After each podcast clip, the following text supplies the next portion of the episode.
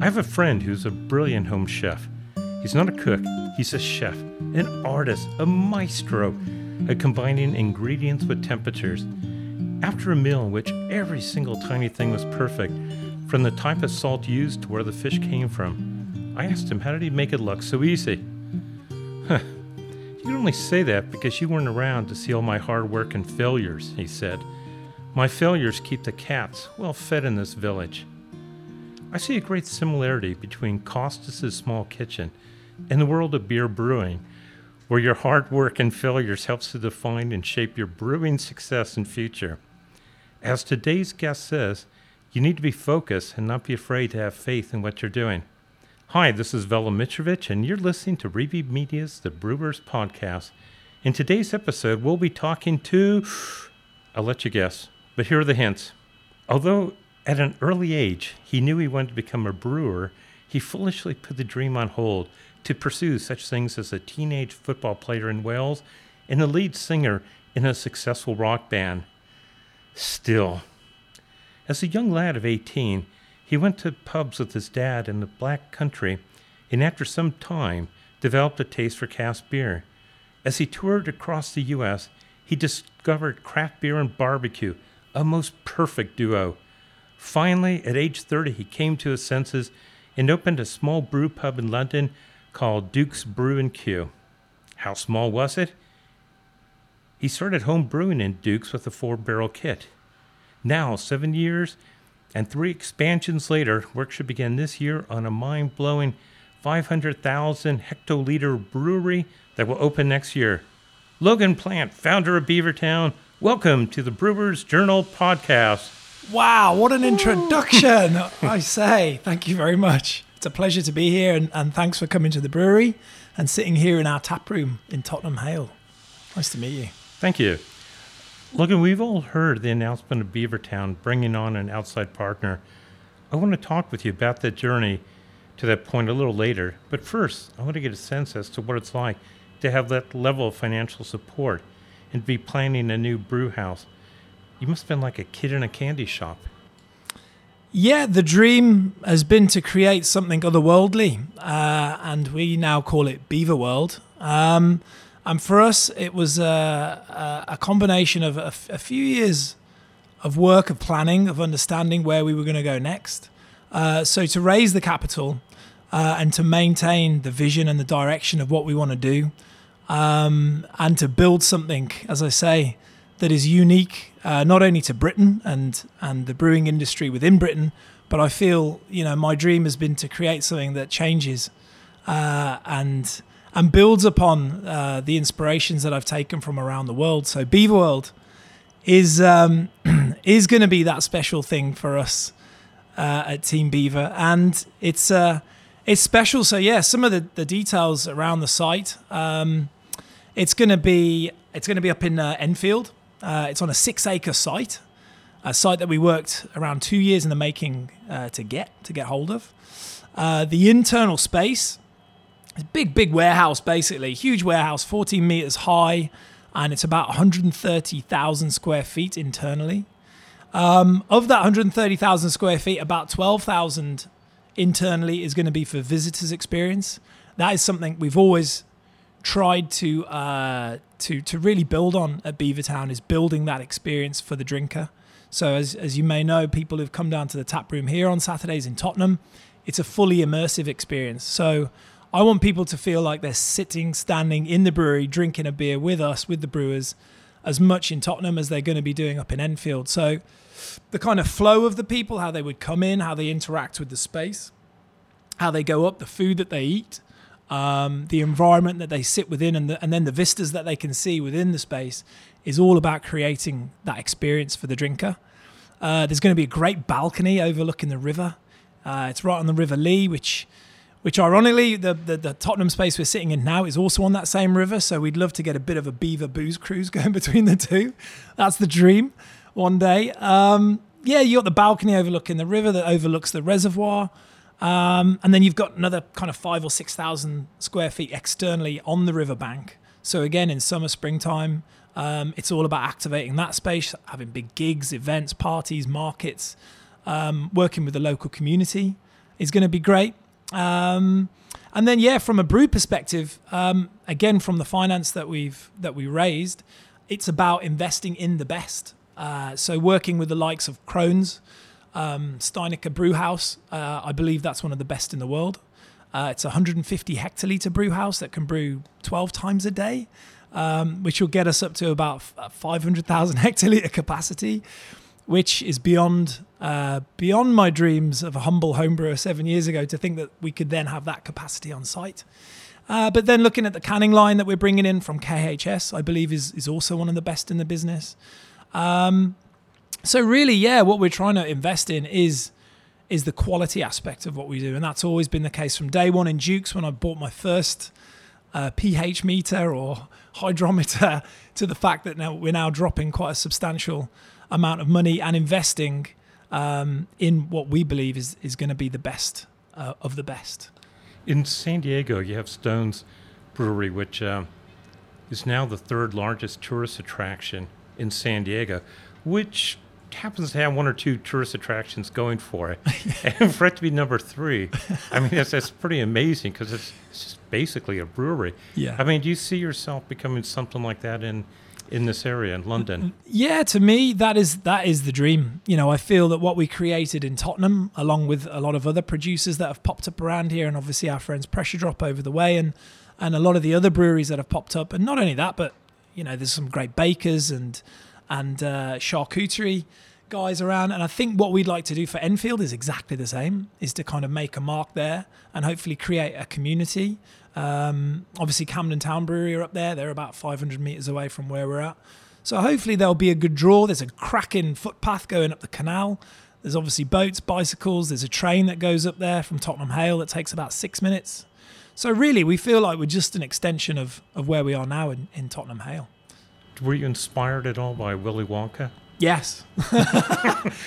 Inspired very much by the likes of Willy Wonka. Again, you know, you look at what we do at Beavertown and the personality we try and portray through through Nick Dwyer, our creative director. You know, it is about that. It's about bringing people in, stimulating them, leaving them with a memory. Because I believe if they go away with a memory and we're part of it, then hopefully that means, you know, that's a good thing as a drinker. You know, hopefully they'll veer back to us as a beer, which is which is great. But yeah, you and then you look at places like Stone or New Belgium or, or crikey, um, Malt Disney, as I like to call it, Sierra Nevada's place over in Asheville. Massive inspirations for what we want to do uh, at the brewery up in uh, at Beaver World. I, I got to admit, when I first heard about Beaver World, I was envisioning little paddle wheeler boats that would be on a on a river of beer. You just dip your mug into the uh, into the riverbed. Well, we definitely want to put like some sort of you know. I'd, the one thing I've asked for particularly that we, that I want to try and get in there is a slide. Whether or not that's going to go into one of the fermenters, I'm not sure yet. Yeah. But there will be some form of slidage in the brewery. That thought did enter my mind too. I guess back to serious questions. Um, well, having backing from Heineken help with Beavertown's distribution, will you be utilizing their existing network both nationally and internationally? So the decision, as we went through speaking to to possible different partners, um, of course, you know, you look at how you look at your journey and how it's changed. And for myself, going from Duke, from a home brewer to Duke's to Hackney Wick to now Tottenham, uh, the world has become a small place, and craft beer has become a worldly thing. Um, and to me, uh, the opportunity that we've given ourselves uh, as Beavertown, as this as this wonderful brewery and brand, is let's try and work with the best you know, let's work with the best that are going to support us, give us our space, allow us to crack on with our goals. Um, and somebody like Heineken, of course, they come with so many resources and expertise. Um, and one of those is, you know, is a great distribution system. Uh, not only in the UK, their route to market is second to none. Um, the quality that they give in the market through Innserve and their their um, their cellar service that they offer, um, but also, yeah, you know, across the globe, they are the the I think they are the most. Uh, I don't know. They're in 162 countries across the. So again, there's there's opportunities there further down the road if we choose to. But as I said before, it's great to have the option if it's there. If we need to, then possibly we can explore these avenues. With this extra brewing capacity, do you see an increase in your core range? Uh, in volume, absolutely. Um, gamma ray, neck oil, lupuloid, are going to be the heroes uh, forever and a day. This these are the beers that built the house, particularly Neck and Gamma. Um, but then expanding the core range, new beers, absolutely. You know, we're we're trialing a, a lager at the moment, a kind of hoppy pilsner, if you like, uh, which is one of my most favourite, undeniable styles of beer, um, called Bevo, uh, which we're which we're currently um, serving in about thirty bars, I guess. So keeping it keeping it tight, keeping it small, learning from you know the customers, um, and making making the experience better again. And yeah, maybe there'll be a few other um, uh, additions along the way. You know, I see I see there's great things that we've never done. You know, like a low ABV beer, for example. I, you know, I, uh, as I've got older, I've appreciated that um, hangovers have got worse. So uh, I try not to drink in the week too much. So if I can find a great low ABV or a zero beer, you know, Mikkeller's brewing some great stuff in that genre. Um, for example, I love to just sit on that and, and get to a Friday night and then crack into the uh, to the neck or the gamma. So, yeah, the range will expand, I'm sure. Yeah, I hear what you're saying about the low alcohol and, uh, and yeah, the curse of getting getting a bit older. At 500,000 hectoliters, will that have satisfied your ambitions for Beavertown, or is it just another rung up the ladder? Um, Yeah, no, I think this is it. You know, I mean, 500,000 hectoliters is pretty cool. Uh, it's a large amount of beer. It is quite intimidating uh, when you start to put it into the number of Olympic swimming pools it can fill up, or the amount of cans over a year, or the amount of pints. I think it's, I don't know, 88 million pints a year. So, again, you know, to try and visualize something like that is um, is daunting, but the excitement of of trying to make inroads into that into that volume uh, and where we can take our beer and you know my saying over the last three or four years to the team and anybody outside who will listen to me is you know our mission over the last four years of being here in Tottenham is about getting great beer on every street corner and working with the best people that we can and also if those people uh, you know perhaps they they they haven't come on the journey yet let's bring them on the journey you know and let's take the UK and the rest of the world and and elevate its uh, its beer experience. So to have a, a capacity of 500,000 hectoliters, uh, I believe the way that the market is going, particularly in the UK, if you think we're four, five, six percent penetration of craft beer into the main beer market here, and then you look at the US, and if that's at 14 or 15 percent, we've still all all brewers, all 2,200 of us at this point,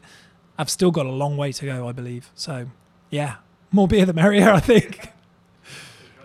The seven year journey you've been on with Beavertown to get to this point is one that many of our listeners are keen to replicate. Can you tell us about the early days of brewing in Dukes and your move to a proper brew site?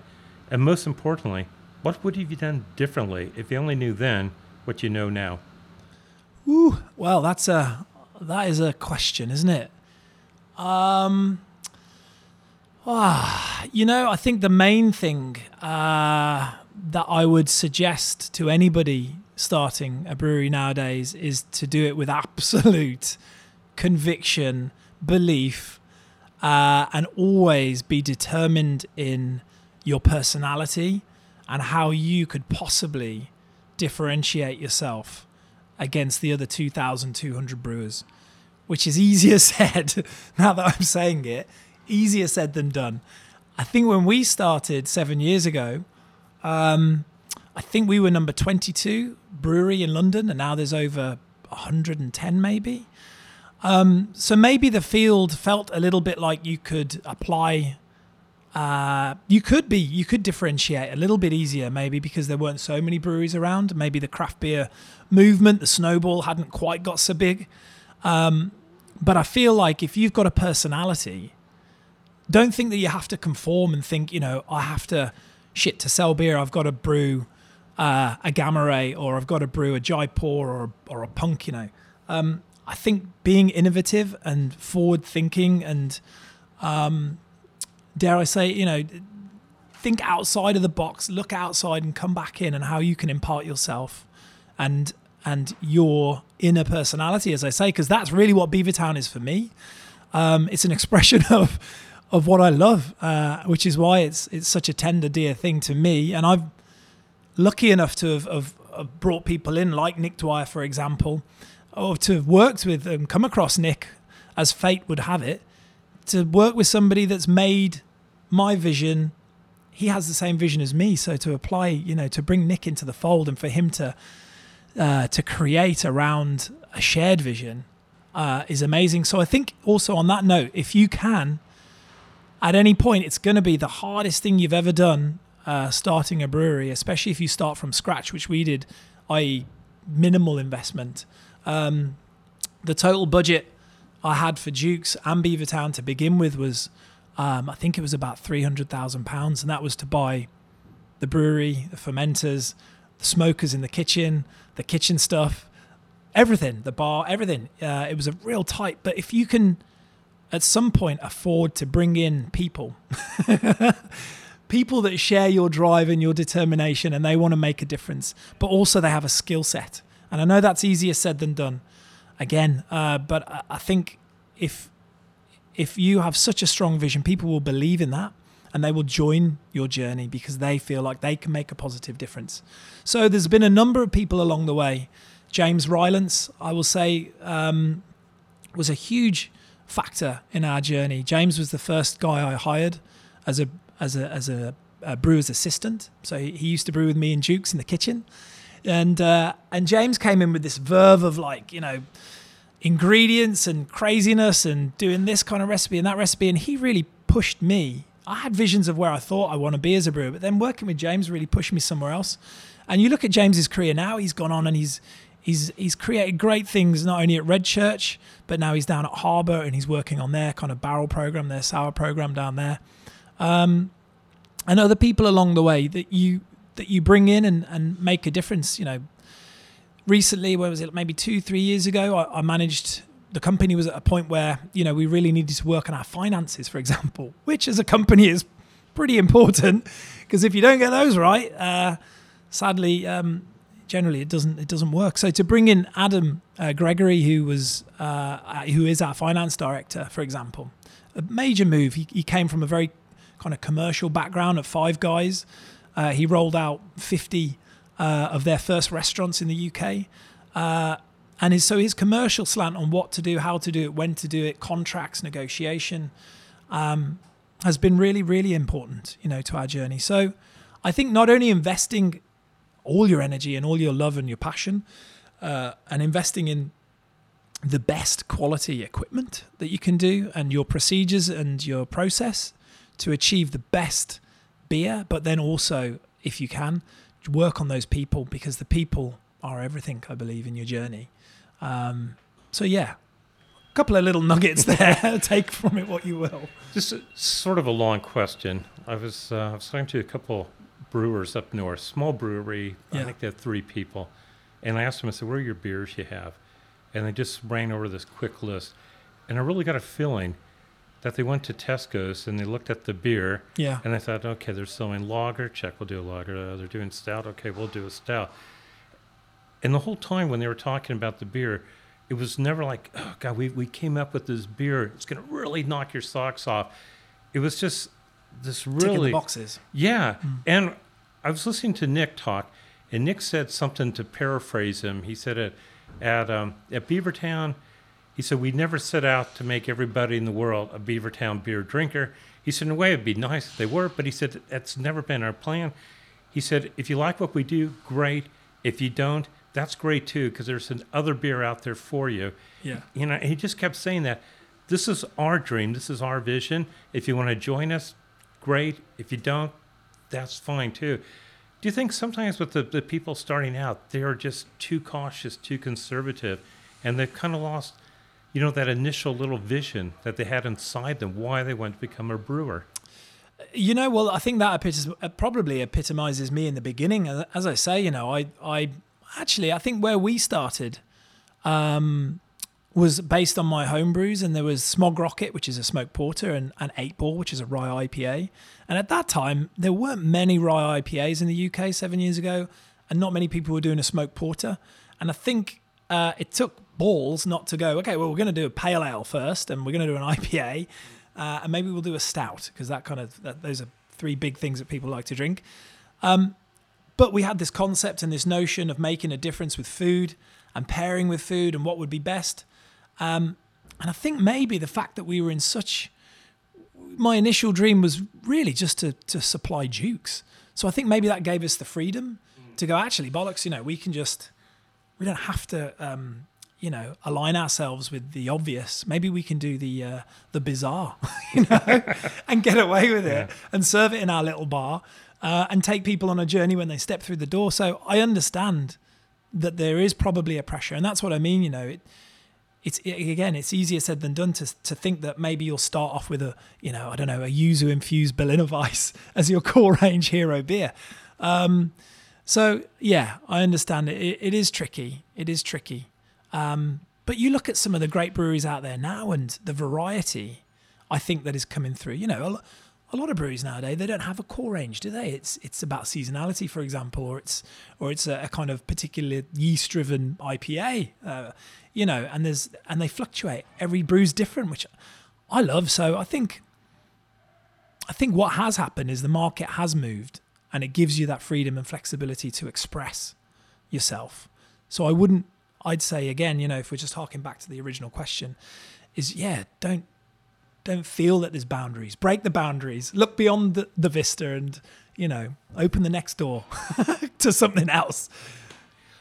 I think with any small company, you always get a feeling that if I work one more weekend, if I do just, you know, if I stay up just one more night, I'll, you know, we'll finally be caught up. And in the meantime, you know, you talk to brewers, talk to anybody, and, you know, you see the divorce rate, you see mental illness, and you see everything else. You seem like you've stayed pretty sane.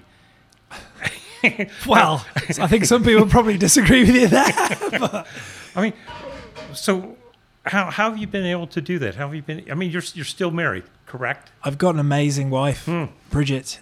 Uh, Bridget Plant is uh, is is um, is everything. Uh, I've got amazing kids who who are the backbone of everything, and I think that is important.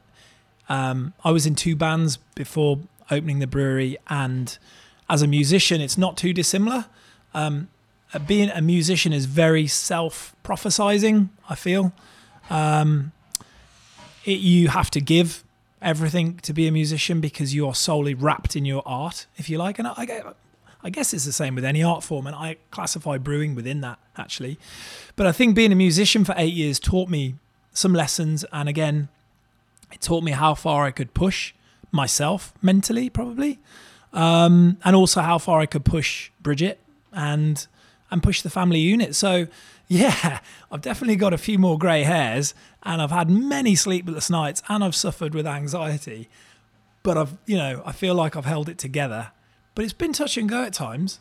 It really has, and it's not something I ever really talk about. But the stresses, you know, that thousands and millions of us go through through starting a, a small business, um, you know, and wanting to do the right thing along the way, but also wanting to do the most amazing thing. And I say right thing as in, you know, you want to build a team, you want to you want it to have the best culture and you want to push forward and conquer the world. Um and I found after the first four years actually of Beavertown, I was away more than I was as a singer, as a frontman in a band. Uh but when, when I was a, when I was that singer, I wasn't drinking because I was so neurotic about my voice. But being a brewer, obviously, most of the time you're away, you're talking, you're doing meet the brewers, tap, tap takeovers, tasting sessions. Uh, you're on the road. You are on the road. You're flying here and there and everywhere. I think the one year, I don't know, maybe I flew. I was away 150 days of the year, 200 days of the year. I don't know. And it was too much. And I, I started to look back, you know, four years in, going, bloody hell, this isn't what I wanted. You know, and actually, we've got this all this amazing stuff going on back in London. Why am I on the road? There's, you know, um, so I had to dial it back in. Uh, and that was a big moment, you know, and it, it, it came to the point where, um, yeah, it's it's a kind of uh, crossroads, I would say, in your life and in, in, in your mind state and in your heart. Um, and it was the right decision to to pull back from being Mr. Beaver and being out there, which I adore. I'm still that front man. You know, I'm on the stage, I'm singing to the crowd, but I'm singing from the different hymn sheet now. It's all about it's all about Gamma Ray and Yeah. Neck Oil or or some Tempest beers. So no, I think it's you have to be very conscious of your surroundings, your people, and your um, your kind of strength community around you. Um, and I'm very lucky to have a strong family uh, around me as well. So, I mean, it's a, it's a tough road for any small business, and it doesn't matter what you do. And even, I mean, I was in the Coast Guard for 20 years, and my final crew, all of us were divorced by the end of it. You always thought, just one more weekend, yeah, you'll catch up. and that's it. You got to remember that. Yeah, you can keep saying that, right? But you got to you got to pull it pull the plug at some point. yeah, yeah. S- swinging, swinging back to beer. yeah, Um, you were in the states quite a bit, correct? For tr- yeah, yeah. I have, but as I said, I'm trying not to be too much. how much do you think U.S. beer has influenced you? massive, huge, ginormously. Um, from the first time I, I was in that that band, uh, and I was in Brooklyn, as the story goes, and uh, I was in um, Williamsburg playing a gig in the knitting factory, and opposite there was this place called Fette Sau barbecue joint. Amazing barbecue. I'd never eaten a proper, you know, American barbecue before, for example. Walked in there and there was most amazing beers flowing out the wall, the most amazing aromas coming from the smokers.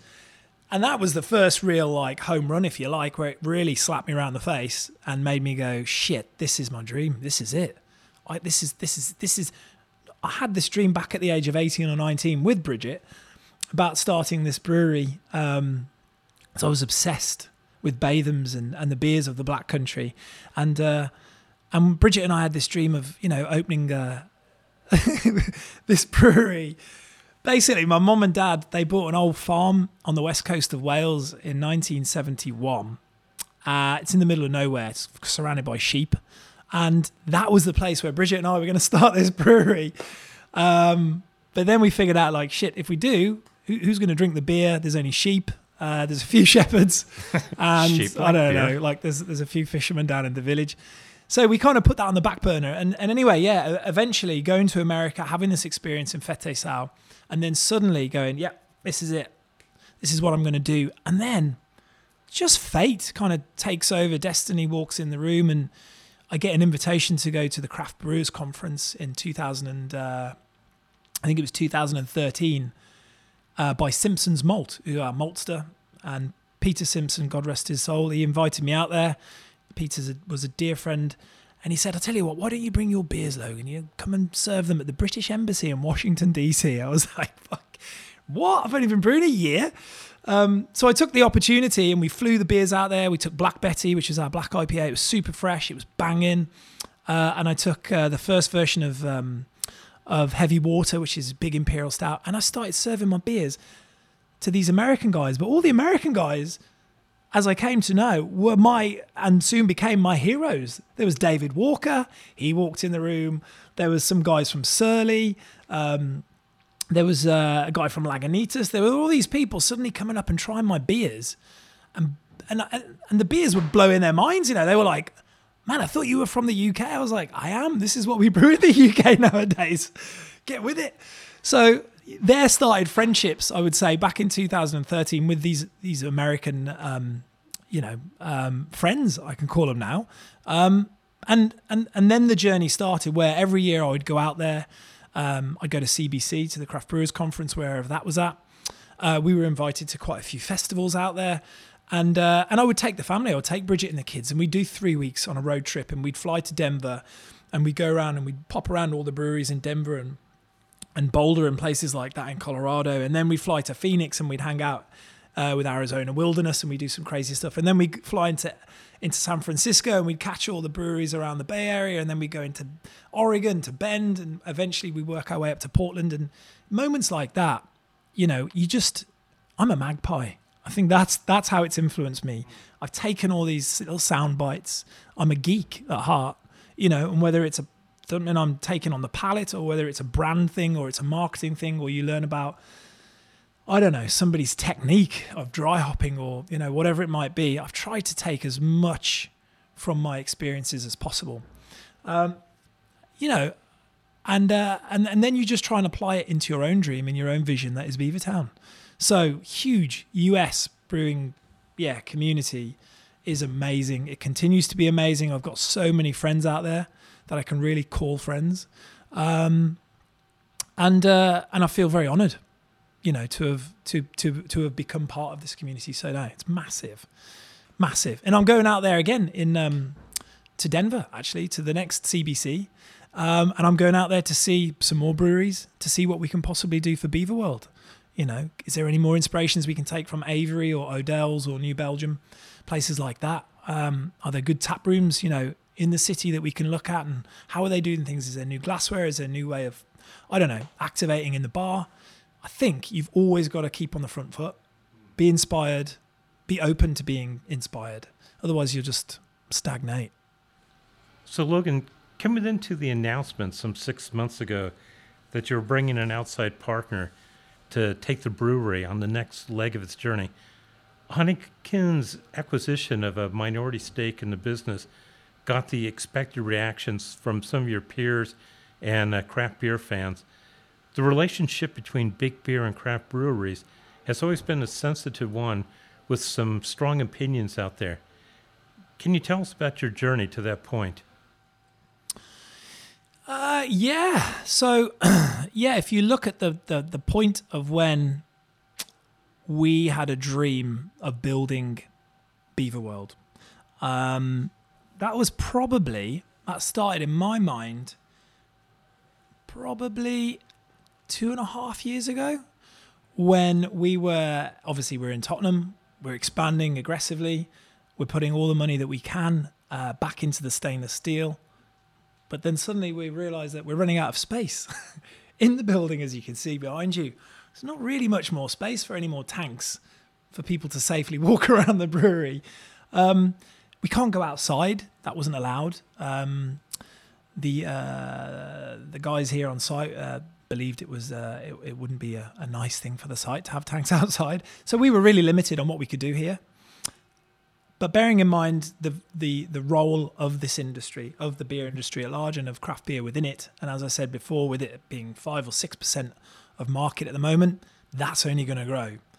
And I didn't want to stand still. I didn't want my people to stand still. And I believed that we have a once in a lifetime opportunity, as I've, I've said in a couple of the pieces that I've written. Uh, there is going to be no other moment in time where we, as Beavertown, but also as an industry, can make such a difference. And I believe we have, as a, as brewers, made a difference to this industry. And why why would I, in my right mind, sit still and, as I mentioned before, stagnate and just be content? I'm not that kind of guy. Um, I'm the guy that is driven by by making a difference every day in what we do, how we do it, and who we do it with. And I believe, um, yeah, the aspirations of what that what that would be two and a half years ago looked like it could have cost us about 10 million quid. um, and that would have been probably reasonable to, to raise through perhaps a bank and to asset finance and to perhaps we could have put some of um, the brewery's money into there to, to try and achieve. Uh, but then we realised that actually 10 million quid a couple of years ago um, would have got you something, you know, something amazing. But then again, our position in the in the world of beer, I thought, hang on, we need to go, we need to go bigger than this. We need to invest in better. Um, so then it became 15 and and then 20 and 25 and lo and behold, before you know it, there's a 40 million hole in the floor. Um, and I just thought, how can we do this? What are the uh, what are our objectives and what are the red lines we'll draw around achieving this investment raise? And it was very clear to Bridget and I, Bridget's 50% of the company, um, that we would obviously main thing, maintain control. Um, maintain control, work with a partner that would allow us to crack on don't get involved. Be arm's length. You know, there if needed. Um, and then for us, what do we get out of the partner? Um, resource, everything I've said before, expertise, route to market. Um, how can they help us be fulfill this dream, this once in a lifetime opportunity? How can we fulfill this prophecy, as as I say, um, of getting great beer onto every street corner? And then you start to look at your options.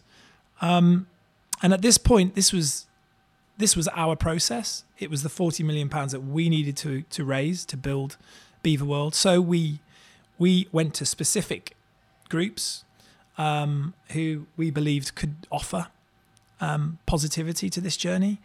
Uh, and there were about seven or eight, I think, that we t- spoke to in the end, Bridget and myself. And it took about eight or nine months of conversations, understandings, red lines, limits, limitations, opportunities, uh, dreams. And yeah, we got to uh, a partner in Heineken that ticked all the boxes that we wanted. You know, the the red lines we were very very clear about, and they were very very willing to let us get on with it. They do not want to get involved in anything that we're doing. They want to help us if if they can help us. So with their with their as I say their resource, their their route to market, their expertise, it's there if we need to plug in, and they're very considerate about that. There's no pressure. Um, of course, they you know they have aspirations, um, you know, for us to be the best, you know, and and what Bridget and I took from from a family like Heineken was was was exactly that. You know, I classify Bridget and I as a it's a family company.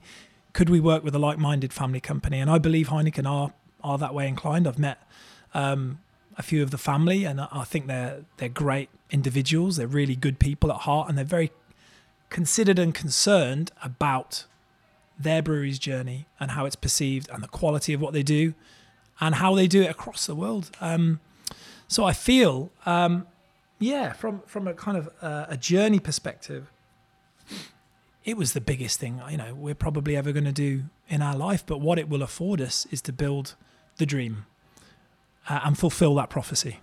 Not only is this movement a once in a lifetime opportunity, but also for Beavertown to have got to this this point where it can raise that amount of capital, stay in control.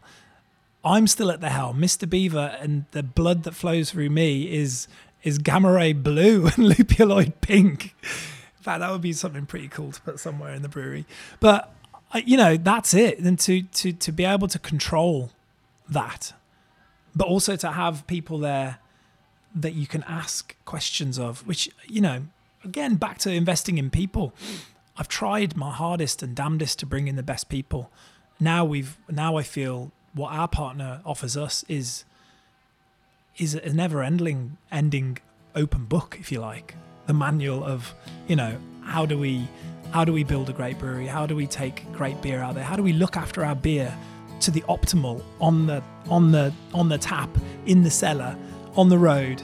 You know, how do we make the best craft beer possible and get it out to the people uh, you know, as best we can. So, no, it is. It's, it's, a great position to be in. Logan, thank you very much. This has been Velo Mitrovic, and you've been listening to the Brewers Journal podcast. I'd like to thank our guests, Logan Plant, and the team at Beavertown.